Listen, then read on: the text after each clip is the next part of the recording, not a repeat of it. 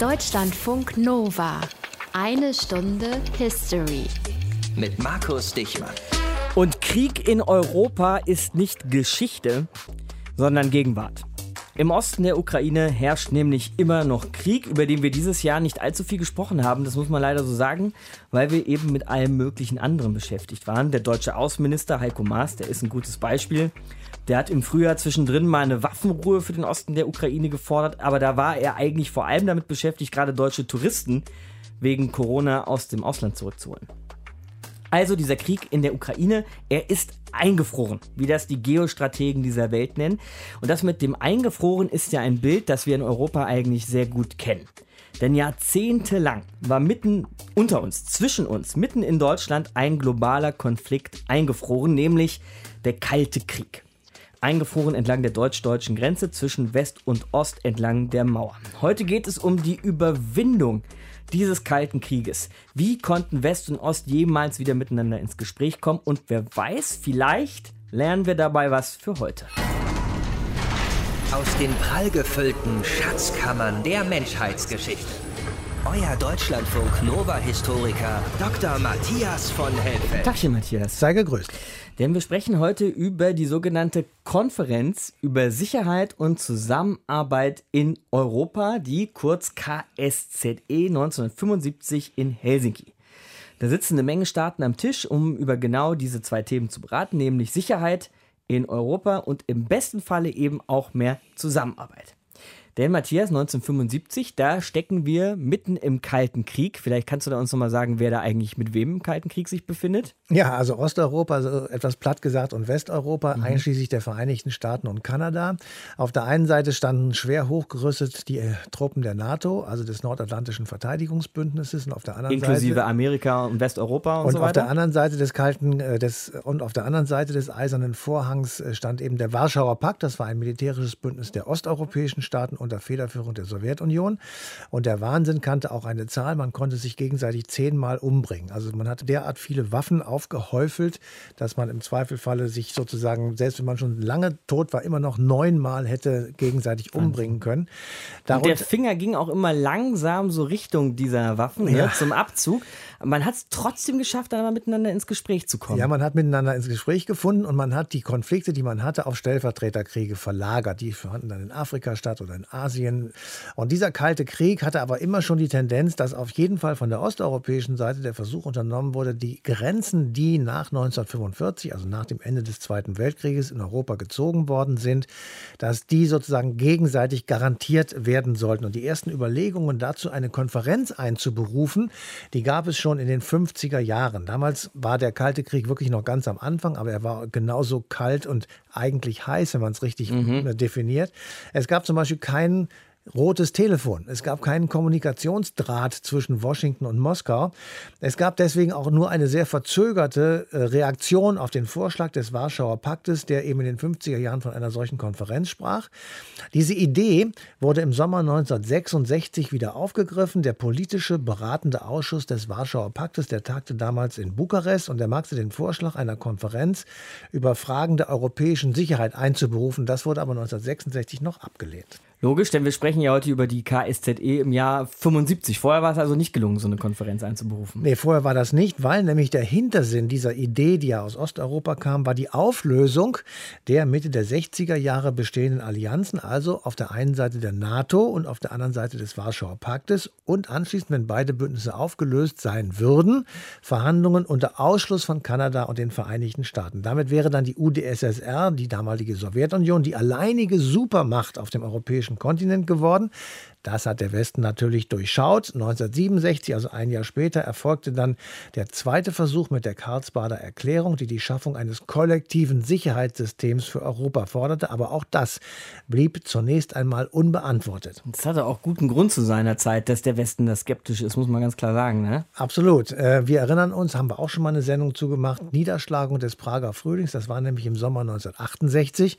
Dort wurde also der Versuch militärisch unterdrückt, in der Tschechoslowakei Partei einen Sozialismus mit menschlichem Antlitz zu errichten. Alexander Dubček war die Galionsfigur, und als dieser Aufstand niedergeschlagen worden war, das verschärfte natürlich die Lage zwischen den beiden Supermächten in Moskau und in Washington, und jeglicher diplomatischer Kontakt wurde auf ein Minimum reduziert, aber der Warschauer Pakt ließ einfach nicht locker. Und der Prozess kam eben tatsächlich ins Rollen. Wie genau? Naja, es hat mehrere Dinge gegeben. Äh, unter anderem wurde in der Bundesrepublik eine Wahl durchgeführt, eine Bundestagswahl im September neunzehnhundertneunundsechzig. Dort wurde eine sozialliberale Koalition gebildet unter S P D und F D P. Bundeskanzler wurde Willy Brandt. Kurz davor hat es den Budapester Appell des Warschauer Paktes gegeben zu einem erneuten Versuch, sozusagen eine erneute Einberufung einer gesamteuropäischen Konferenz. Im April neunzehnhundertneunundsechzig Naja, hat dann der Westen gesagt, grundsätzlich können wir uns das vorstellen. Das war also schon im Zuge dieser allmählich beginnenden Diskussionen zwischen Ost und West. Mhm. Kurz darauf meldet sich dann der finnische Präsident und sagt, Helsinki, das sei doch ein wunderbarer Ort, um diese Verhandlungen durchzuführen. Und im Zuge dieser veränderten Großwetterlage, sage ich einmal, beginnen hinter den Kulissen sozusagen die ersten Gespräche. Und dann kommt eben die Bundestagswahl, die ich eben schon erwähnt hatte.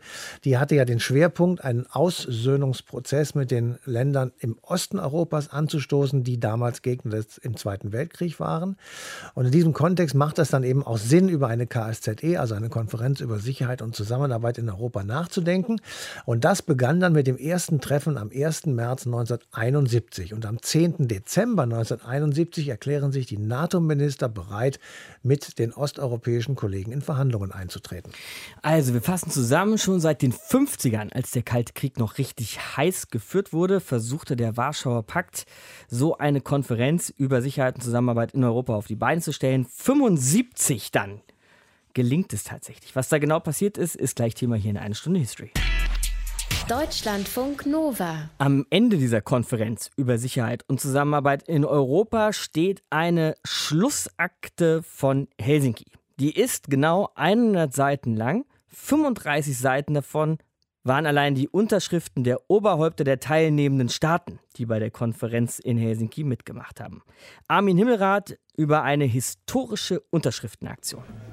So, Genossen, nehmt mal eure Gläser und kommt hier rüber. Hier ist es etwas ruhiger. Schaut mal, was ich hier habe. Den kompletten Text der Schlussakte. Ach. Wir haben in der U d S S R die besten Geheimdienste und unsere Dienste haben das besorgt, damit der Westen morgen glaubt, er könne uns überraschen. Lassen wir die Imperialisten in ihm glauben. aber, aber Genosse Breschnew, das... Das sind sechzig Seiten. Das sollen wir alles noch lesen heute Abend? Oh, nicht. Ich habe das schon mal auswerten lassen. Wir müssen nur noch über die wichtigsten Punkte sprechen. Fast alle unsere Forderungen sind aufgenommen hm. worden. Aber, aber Genosse Breschnew, hm. hier zum Beispiel. Da steht ja, die Teilnehmerstaaten werden das Recht jedes anderen Teilnehmerstaates achten, sein politisches, soziales, wirtschaftliches und kulturelles System frei zu wählen. Ist, ist das nicht etwas zu... Nicht, nicht, nicht. Du musst das andersherum sehen, Genosse Jablonski. Ach. Da steht eben auch Unverletzlichkeit der Grenzen. Ja. Da steht nicht Einmischung in die innere Angelegenheiten. Ja. De facto bekommen wir freie Hand. Eure Volksrepublik Polen kann machen, was sie will. Die Deutsche Demokratische Republik kann machen, was sie will. Vorausgesetzt, es dient dem Aufbau des Sozialismus natürlich. Natürlich. Auf den Sozialismus und die internationale Solidarität. Auf den Sozialismus und die internationale Solidarität. Ach, Erich, was hast du uns da für ein Getränk bestellt? Du immer mit einem Bier. So sind wir Deutschen halt. Im Ernst, wenn der Westen das hier unterschreibt, dann können wir wirklich machen, was wir wollen. Die Teilnehmerstaaten werden sich ungeachtet ihrer gegenseitigen Beziehungen, jeder direkten oder indirekten, individuellen oder kollektiven Einmischung in die inneren und äußeren Angelegenheiten enthalten, die in die innerstaatliche Zuständigkeit eines anderen Teilnehmerstaates fallen. Ja. Dann darf uns die B R D nichts mehr vorwerfen. Die ja. Deutsche Demokratische Republik ist dann souverän. Das ist ja alles schön und gut. Aber müssen wir das hier wirklich unterschreiben? Achtung der Menschenrechte und Grundfreiheiten. Einschließlich der Gedanken Denkens, Gewissens, Religions- oder Überzeugungsfreiheit. Entschuldigt, Genossen, da muss ich kotzen. Das sollten wir ablehnen. Ach, ach, ach was, das unterschreiben wir mal ehrlich. Wir haben das Land doch unter Kontrolle. Menschenrechte gibt's für alle, die der sozialistischen Idee aufgeschlossen gegenüberstehen. Die anderen sind eh Kriminelle, für die gilt das doch nicht. Im Westen kommen die ja auch in den Knast. Hm. Ja, so sehe ich das auch. Ja. Das spielt doch im Alltag gar keine Rolle. Und der Westen ist so blöd und unterschreibt das alles auch noch. Ein Freibrief! Na, Prost! Ich weiß nicht. Hier, Verbesserung der Arbeitsbedingungen ja. von Journalisten. Ach. Oder das hier. Die Teilnehmerstaaten beabsichtigen Möglichkeiten für umfassenderes Reisen ihrer Bürger aus persönlichen oder beruflichen Gründen zu entwickeln. Muss das denn wirklich sein? Reisefreiheit. Papier ist geduldig. Ja, Papier. Ich habe heute entschieden, dass wir als große Gäste den kompletten Text in unseren Zeitungen abdrucken. In ah. jedem Land, in jeder Zeitung. Ihr natürlich auch. Und wir schreiben das sogar als Verpflichtung mit rein. Was? Ja! Hä?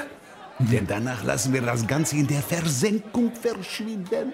Ich garantiere euch, wenn wir das hier unterschreiben, haben wir die nächsten fünfzig Jahre Ruhe mit all dem Menschenrechtsquatsch, mit Meinungsfreiheit, dem ganzen Bla Bla. Niemand wird aus diesen lächerlichen Formulierungen irgendetwas ableiten, wenn wir es nicht wollen. Es ist alles so windelweich formuliert, dass wir alleine bestimmen können, was damit gemeint ist. Wir werden dem Westen dieses Papier in den gierigen Rachen stopfen. Ja, die Zukunft ja. gehört dem Sozialismus. Ja, die Zukunft gehört uns. Ja. Unser Jahrhundert hat gerade erst begonnen. Ja. Den Sozialismus in seinem Lauf hält weder Ochs noch Esel auf. Den, den, den muss ich mir merken. Prost, Genossen. Na, die Konferenz über Sicherheit und Zusammenarbeit in Europa mit dem Ergebnis einer Schlussakte, die Schlussakte von Helsinki, was drin stand und wie sie zusammenkam, hat uns Armin Himmelrath erklärt. Es kommt also eine Konferenz über Sicherheit und Zusammenarbeit in Europa zusammen. Nach einigen Anläufen ein wirklich historisches Ereignis und das in Helsinki. Und dann unterschreiben die am Ende da eine sogenannte Schlussakte von Helsinki. Was drinsteht, wollen wir mit Historiker und Kalter Krieg-Fachmann Wilfried Loth besprechen. Hallo, Herr Loth. Schönen guten Tag. hundert Seiten Originaldokument in grünem Einband, fünfunddreißig Seiten davon allein die Unterschriften, haben Sie mir erzählt, Herr Loth. Also ein ganz schön dickes Ding. Was steht denn da so drin in diesen hundert Seiten, wenn Sie mal kurz zusammenfassen müssten? Ja, es sind äh, drei Abteilungen. Man hat das doch die drei Körbe der Schlussakte genannt. Mhm. In der ersten Abteilung geht es um Fragen der Sicherheit in Europa, insbesondere um Prinzipien, die alle fünfunddreißig Teilnehmerstaaten im Hinblick auf die Sicherheit in Europa anerkennen und in Zukunft auch berücksichtigen wollen. Im zweiten Teil geht es um wirtschaftliche Zusammenarbeit und auch Zusammenarbeit in Fragen der technischen Entwicklung und des Umweltschutzes, was für diesen Zeitpunkt der siebziger Jahre schon bemerkenswert ist. Umweltschutz auf jeden Fall. Mhm. Und im dritten Teil geht es um die sogenannte humanitäre Zusammenarbeit. Da ist die Rede von Familienzusammenführung, von Reisefreiheit, Informationsfreiheit, kultureller und sonstiger allgemeiner Austausch über die Grenzen in Europa und insbesondere über die Blockgrenzen zwischen Ost und West hinweg. Dann gibt es noch einige Bemerkungen über das, was aus dieser Schlussakte folgt. Mhm. Ursprünglich hat die sowjetische Seite eine Institution daraus machen wollen, einen europäischen Sicherheitsrat. Der ist dann aber nicht zustande gekommen. Es wurde nur vereinbart, dass es Folgekonferenzen geben sollte, auf denen dann die Zusammenarbeit in diesen drei Bereichen präzisiert und intensiviert werden sollte. Die Organisation kam dann ja aber später mit der Organisation für Sicherheit und Zusammenarbeit in Europa. Hat man vielleicht schon den Grundstein gelegt, also in dieser Schlussakte? In gewisser Weise ja. Mhm. Man hat ein organisatorisches Gerüst geschaffen, dass die Bemühungen um Kooperation und Überwindung der Blockgrenzen anknüpfen konnten. Mhm. Und das konnte dann eben ähm, im Moment des Zusammenbruchs des äh, sowjetischen Imperiums neunzehnhundertneunundachtzig neunzig äh, sofort intensiv genutzt äh, werden. Deswegen kam dann im äh, November neunzehnhundertneunzig diese O S Z E sehr schnell zustande. Jetzt schauen wir uns nochmal nur dieses erste Körbchen an, von dem Sie gerade gesprochen haben. Den ersten Abschnitt der Schlussakte, nämlich das Thema Sicherheit. Da stehen so Sachen drin wie territoriale Integrität, Unverletzlichkeit der Grenzen, Nicht-Einmischung in innere Angelegenheiten anderer Staaten. Wenn man sich überlegt, Herr Loth, wie der Kalte Krieg bis dahin geführt wurde, erschien das doch praktisch unmöglich umzusetzen, oder nicht?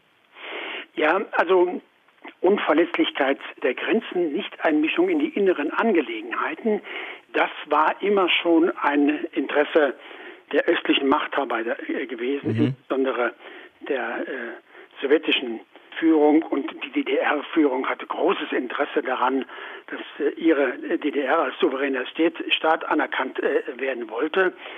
Davor äh, sind die westlichen Staaten immer zurückgeschreckt über viele Jahre.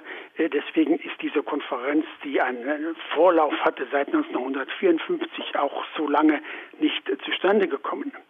Jetzt ist sie zustande gekommen, aber die östliche Seite musste einen Preis für diese Anerkennung der Unverletzlichkeit der Grenzen und der Souveränität der Staaten entrichten. Und zwar? Nämlich die Verpflichtung auf Freiheit der Völker, Selbstbestimmungsrecht der Völker, Anerkennung der Menschenrechte und der Grundfreiheiten, einschließlich der Gedanken-, Gewissens-, Religionsfreiheit und Anerkennung dieser Menschenrechte als Voraussetzung für die Entwicklung der weiteren Zusammenarbeit. Das ist etwas, das man auf östlicher Seite eigentlich gescheut hat, wie der Teufel des Weihwassers. Weihwasser. Man wusste sehr gut, welche Gefahren damit verbunden waren. Ja, Selbstbestimmung Aber, der Völker heißt auch, jemand könnte zum Beispiel aus dem Warschauer Pakt austreten wollen. Natürlich, mhm. natürlich. Und es, es gibt darin eine Bestimmung, äh, die heißt ausdrücklich keine Gewaltandrohung. Also nicht nur Einsatz von Gewalt, sondern auch keine Androhung von Gewalt gegenüber einem anderen Staat.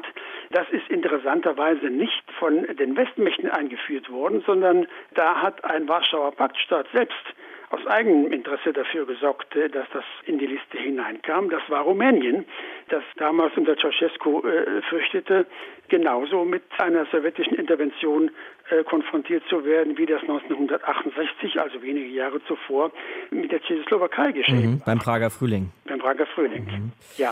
Äh, die anderen freiheitlichen Prinzipien, die dann in der Schlussakte standen, kamen deswegen hinein, äh, weil die Westmächte darauf bestanden, dass ohne die Anerkennung dieser Prinzipien überhaupt erstens die Konferenz nicht zustande kommen würde, also das wurde schon bei der Festlegung der Tagesordnung entschieden, und zweitens dann keine Schlussakte geben würde. Also es waren sozusagen Bedingungen, die die westliche Seite gestellt hat.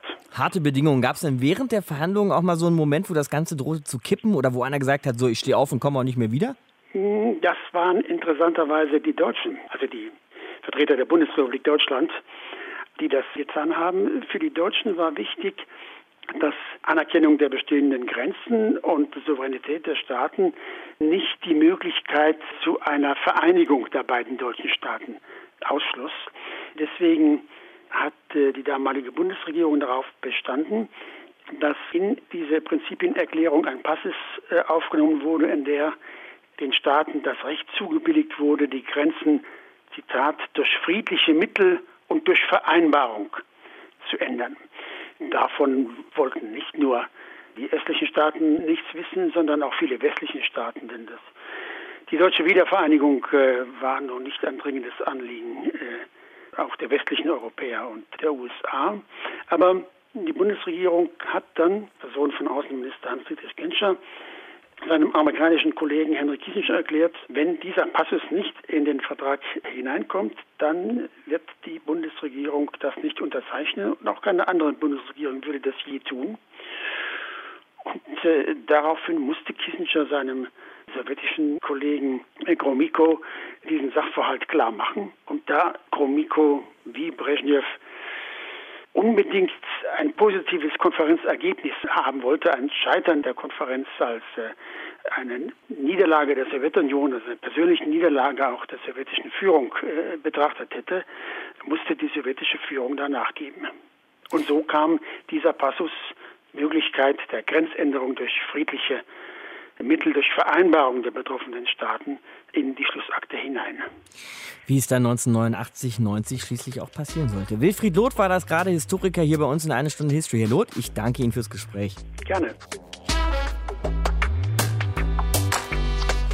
Es war vor allem erstmal ein Zeichen guten Willens, diese Schlussakte von Helsinki. Aber es war, glaube ich, allen Beteiligten klar, dass der Kalte Krieg neunzehnhundertfünfundsiebzig nicht von heute auf morgen vorbei sein würde. Matthias, im Gegenteil, so richtig wussten die Herrschaften damals eigentlich nicht, was sie da unterzeichnet haben, ne? Also ich aus heutiger Sicht betrachtet würde mal sagen, ich glaube nicht, dass sie wussten, was sie da tatsächlich gerade unterschrieben hatten. Auf der einen Seite muss man sagen, die osteuropäischen Regierungschefs, die waren froh, weil sie endlich aus ihrer Sicht eine Anerkennung der europäischen Grenzen hinbekommen hatten. Das galt insbesondere für die Grenze zwischen der D D R und Polen, die sogenannte Oder-Neiße-Grenze. Diese Grenze war in Westdeutschland sehr umstritten, weil auf polnischem Gebiet die ehemaligen deutschen Ostgebiete lagen, die durch die Anerkennung dieser Grenze eben möglicherweise jedenfalls für immer verloren waren. Die Osteuropäer haben sich außerdem gefreut, weil es verbesserte Handelsmöglichkeiten gegeben hat und weil sich der politische und ökonomische Status der D D R verbesserte. Die westeuropäischen Regierungschefs, die waren froh, weil sie die Geltung der Bürgerrechte in ganz Europa hatten durchsetzen können, weil von nun an das Selbstbestimmungsrecht der Völker galt und weil es keine Gewalt oder Gewaltandrohung mehr zwischen den Staaten geben sollte. Insofern kann man sagen, alle Seiten waren zufrieden, weil sie sozusagen ein Tauschgeschäft verabredet hatten.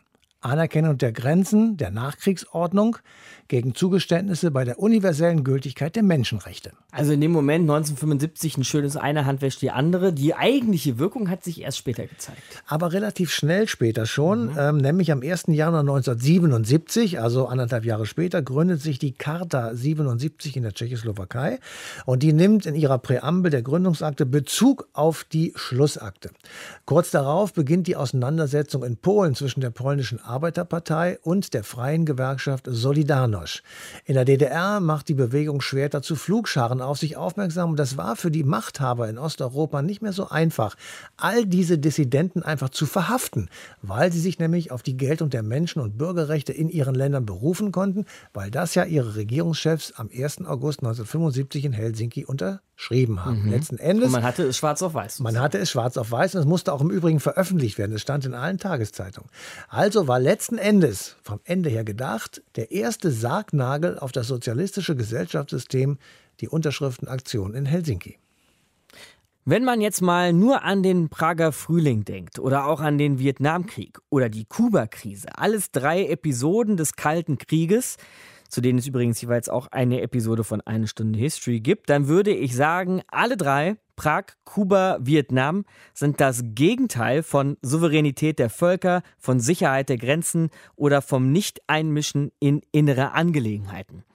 Aber all das steht jetzt neunzehnhundertfünfundsiebzig in dieser Schlussakte von Helsinki, die wir deshalb nochmal mit Historiker Hermann Wentker besprechen müssen. Hallo Herr Wentker. Ja, guten Tag. Wie kommt das, dass man sich mitten im Kalten Krieg plötzlich ja, erwärmt, miteinander Gespräche zu führen? In Helsinki, bei der Konferenz über Sicherheit und Zusammenarbeit in Europa. Der Kalte Krieg war ja nicht durchgehend von einer starren Konfrontation der Sowjetunion und der äh, U S A und ihren jeweiligen Bündnispartnern geprägt, sondern es gab durchaus dazwischen auch Phasen der Annäherung und Entspannung. Und in so einer Phase sind wir neunzehnhundertfünfundsiebzig. Und neunzehnhundertfünfundsiebzig sind wir in so einer Phase, beziehungsweise wir sind, würde ich sogar sagen, auf dem Höhepunkt der Phase der Entspannung. Diese Entspannungsphase wird ja eingeleitet letztlich nach einer dieser Krisen, die Sie gerade genannt haben, nämlich nach der Kuba-Krise. Weil da ja beide Atommächte sozusagen in den Abgrund geblickt haben. Deswegen hat man sich dann besonnen gesagt, wir müssen eigentlich von beiden bei aller Konfrontation, dass so eine Situation wieder entsteht. Und vor diesem Hintergrund entstand dann dieser Gedanke, dass man zu einem entspannteren Verhältnis der beiden Supermächte übergehen sollte. Und im Zuge dieser ganzen Geschichten wurde auch eine alte sowjetische Initiative sozusagen nochmal aufgewärmt und auch aber etwas neu formuliert. Es handelt sich da um diese Initiative der Sowjetunion seit den fünfziger Jahren zu einer europäischen Sicherheitskonferenz äh, aufzurufen. Und die Idee beinhaltete dann eine Auflösung der Blöcke und eine Etablierung eines Systems kollektiver Sicherheit. Ja, aber in Europa ohne die U S A. Die Absicht war natürlich leicht durchschaubar. Denn der Westen musste natürlich befürchten, in einer solchen Konstellation Teil eines indirekt von der Sowjetunion dominierten Europas zu werden. Und erst mit diesem Wechsel von der Konfrontation zur Entspannung, die ich ja gerade eben skizziert habe, konnte allmählich in den sechziger Jahren aus dieser Idee eine Konferenzidee werden. Die Sowjetunion hatte dabei vor allem zwei Motive. Und die Sowjetunion ist ja ist hier sozusagen die, die wichtige Macht. Nämlich zum einen suchte sie eine Kooperation mit dem Westen aufgrund ihrer technologischen Rückständigkeit, die ihr durchaus bewusst war. Und zum anderen erhöhte sich der chinesische Druck auf die sowjetische Ostgrenze. Es gab da Zwischenfälle an dem Grenzfluss Usuri. Auch deswegen sah die Sowjetunion sich irgendwie genötigt, dem Westen entgegenzukommen. Und deswegen kam es dann bei einer erneuten Unterbreitung dieser Idee einer europäischen Sicherheitskonferenz, äh, kam sie dem Westen insoweit entgegen, dass sie die U S A und Kanada durchaus mit einbezog in diese Konferenzidee. Und das war für den Westen, der seinerseits auch auf Entspannung setzte in dieser Zeit, dann ein akzeptabler Vorschlag. Ja? Und Finnland bot sich neunzehnhundertneunundsechzig an als Konferenzort, daher Helsinki. Sie sagten gerade, die Absicht war leicht zu durchschauen, bei diesen vorherigen Angeboten so eine ja. Konferenz zu machen, nämlich eine Konferenz ohne Amerika. Wäre das tatsächlich die Absicht der Sowjetunion gewesen, da Europa oder sich zumindest mehr Einfluss in Europa zu beschaffen? Das ist diese sowjetische Idee, kollektive Sicherheit zu schaffen. Und die gibt es schon länger, die gibt es auch schon in der Zwischenkriegszeit. Daran knüpft man, glaube ich, an dabei. Aber der entscheidende Drehpunkt ist eben dabei, dass die andere Supermacht ausgeschaltet wird. Ich sag mal ganz frech, ein Warschauer Pakt von Wladiwostok bis Lissabon. Sozusagen. Also, oder, oder auch nicht. Das ist ja, also wie das dann genau aussah, das ist, das ist eigentlich, glaube ich, nicht überliefert. Ja. Aber es hätte ja auch eine Art indirekte Herrschaft der Sowjetunion dann sein können, beziehungsweise einfach, wenn die äh, Westeuropäer dann eben sich nicht mehr auf den amerikanischen Schutz und amerikanische Truppen hätten verlassen können, wären sie quasi notwendigerweise in den Sog des östlichen Bündnissystems gerückt. Ja, also das kann man sich alles ungefähr so vorstellen. Das muss nicht direkt ein Warschauer Pakt von Wladiwostok bis äh, Portugal gewesen sein. Ja. Jetzt hat man diese Schlussakte von Helsinki, Herr Wentker, aber Sie sagten ja schon, der Kalte Krieg ist so ein bisschen eine Geschichte von Auf und Ab. Vier Jahre später, neunzehnhundertneunundsiebzig, marschieren die Russen zum Beispiel in Afghanistan ein ja. und die Amerikaner bilden in El Salvador Todesschwadrone aus. Also vorbei war der Kalte Krieg noch lange nicht. Richtig. Ich habe ja auch gesagt, das ist die K S Z E-Schlussakte, würde ich sagen, ist der, ein Höhe- und Wendepunkt der Entspannungspolitik. Denn danach geht es erstmal, wie Sie auch angedeutet haben, bergab mit der Entspannung. Das ist nicht nur jetzt durch die beiden von Ihnen genannten Punkte, sondern die Sowjetunion griff auch nach Afrika aus. Die Sowjetunion stationierte Mittelstreckenraketen, die S S zwanzig. Und die U S A wiederum griff nicht nur in Mittelamerika ein, wo man sagen kann, ja, das war vielleicht ihr Interessengebiet. Die U S A sozusagen stellte sich auch den sowjetischen Aktivitäten entgegen, vor allem durch den sogenannten NATO-Doppelbeschluss vom Dezember neunzehnhundertneunundsiebzig. Und so dass man das ganze Jahr auch einen zweiten Kalten Krieg nannte. Die Invasion in Afghanistan, die Stationierung der äh, Mittelstreckenraketen und der Doppelbeschluss und die, die daraus folgende Stationierung von ähm, amerikanischen Mittelstreckenraketen in Europa, ja, das bedeutete eine Eskalation und erst einmal eine Abwendung von der Entspannung. Aber das Interessante ist, dass bei der K S Z E ja kein einmaliger Akt war, sondern es gab ja Nachfolgekonferenzen. Die erste in Belgrad neunzehnhundertsiebenundsiebzig bis neunundsiebzig, das zweite Treffen dann neunzehnhundertachtzig bis neunzehnhundertdreiundachtzig in Madrid und das dritte dann schließlich in Wien von neunzehnhundertsechsundachtzig bis neunzehnhundertneunundachtzig. Das bedeutete, durch diese in der K S Z E-Schlussakte verankerte Bestimmung, dass man sich in regelmäßigen Abständen zu solchen Nachfolgetreffen wieder treffen sollte, war eine Art Gesprächsfaden entstanden, der in Zuge dieser Zeit zwar relativ dünn wurde, aber er riss nie ganz ab. Ja, das ist das Entscheidende. Und dass man sagen kann, die K S Z E-Schlussakte, die konnte diesen zweiten Kalten Krieg zwar nicht verhindern, aber durch diesen K S Z E-Prozess war garantiert, dass West und Ost und nicht zu vergessen auch die Neutralen weiter miteinander im Gespräch blieben, sodass man gegebenenfalls auch wieder zur Entspannung übergehen konnte, was ja dann vor allem in der zweiten Hälfte der achtziger Jahre geschah. Sagt Historiker Hermann Wentker bei uns in einer Stunde History. Herr Wentker, vielen Dank fürs Gespräch. Ja, danke schön. Es wird gekämpft. Menschen sterben. In einem eingefrorenen Konflikt zwischen West und Ost, der sich scheinbar weder vor- noch zurückbewegt.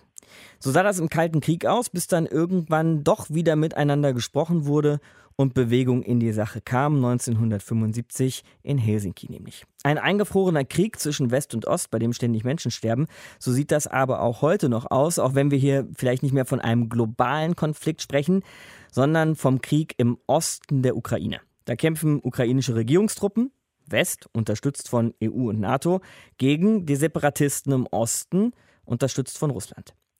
Gespräche gibt es allerdings schon auch immer noch, nämlich zum Beispiel im Petersburger Dialog. Und im Vorstand des Petersburger Dialogs sitzt die frühere Bundestagspolitikerin Marieluise Beck. Hallo Frau Beck. Guten Abend, Herr Dichmann. Was macht denn der so, der Petersburger Dialog? Die Idee ist entstanden zwischen Gerhard Schröder und Putin. Und zwar war es eigentlich die Idee, dass die Zivilgesellschaft äh, sich begegnet, also dass die Bürgergesellschaft sich begegnet, nicht die Regierungsebene, sondern tatsächlich die Menschen, die aktiv sind äh, in irgendwelchen Feldern, sei es im Menschenrechtsfeld, sei es im Feld der Rechtsberatung, sei es im Bereich von Inklusion, von Behinderten. Also die Grundidee war tatsächlich, die Gesellschaften begegnen sich. Wenn Sie sagen, die Grundidee war das, ist es eher zu einem Treffen der Regierungen geworden in den letzten Jahren? Ja, das hat sich sehr verschoben, aus unterschiedlichen Gründen. Es ist ja nun niemandem entgangen, dass die Nichtregierungsorganisationen in der Russischen Föderation in den vergangenen Jahren immer stärker unter Druck geraten sind. Ein wesentlicher Teil hat sich erklären müssen als ausländische Agenten. Und äh, das hat dazu geführt, dass sie eine unglaubliche Bürokratie zu bewältigen haben, die dazu führt, dass wenn die Behörden wollen, sie immer äh, fünf Cent finden können, die nicht korrekt abgerechnet sind. Und dann wird die Organisation zugemacht. Und wer kommt dann überhaupt noch zu diesen Gesprächen? Also es kommen die, die Funktionen haben. Es ist das Widersinnige, dass in den zehn oder zwölf Arbeitsgruppen, die es inzwischen gibt, es eine Arbeitsgruppe gibt, Zivilgesellschaft. Das Widersinnige ist eben tatsächlich, dass damit eigentlich die Grundidee schon ein Stück verändert worden ist und die Zivilgesellschaft, um die es ja eigentlich gehen sollte, an den Rand gerückt ist.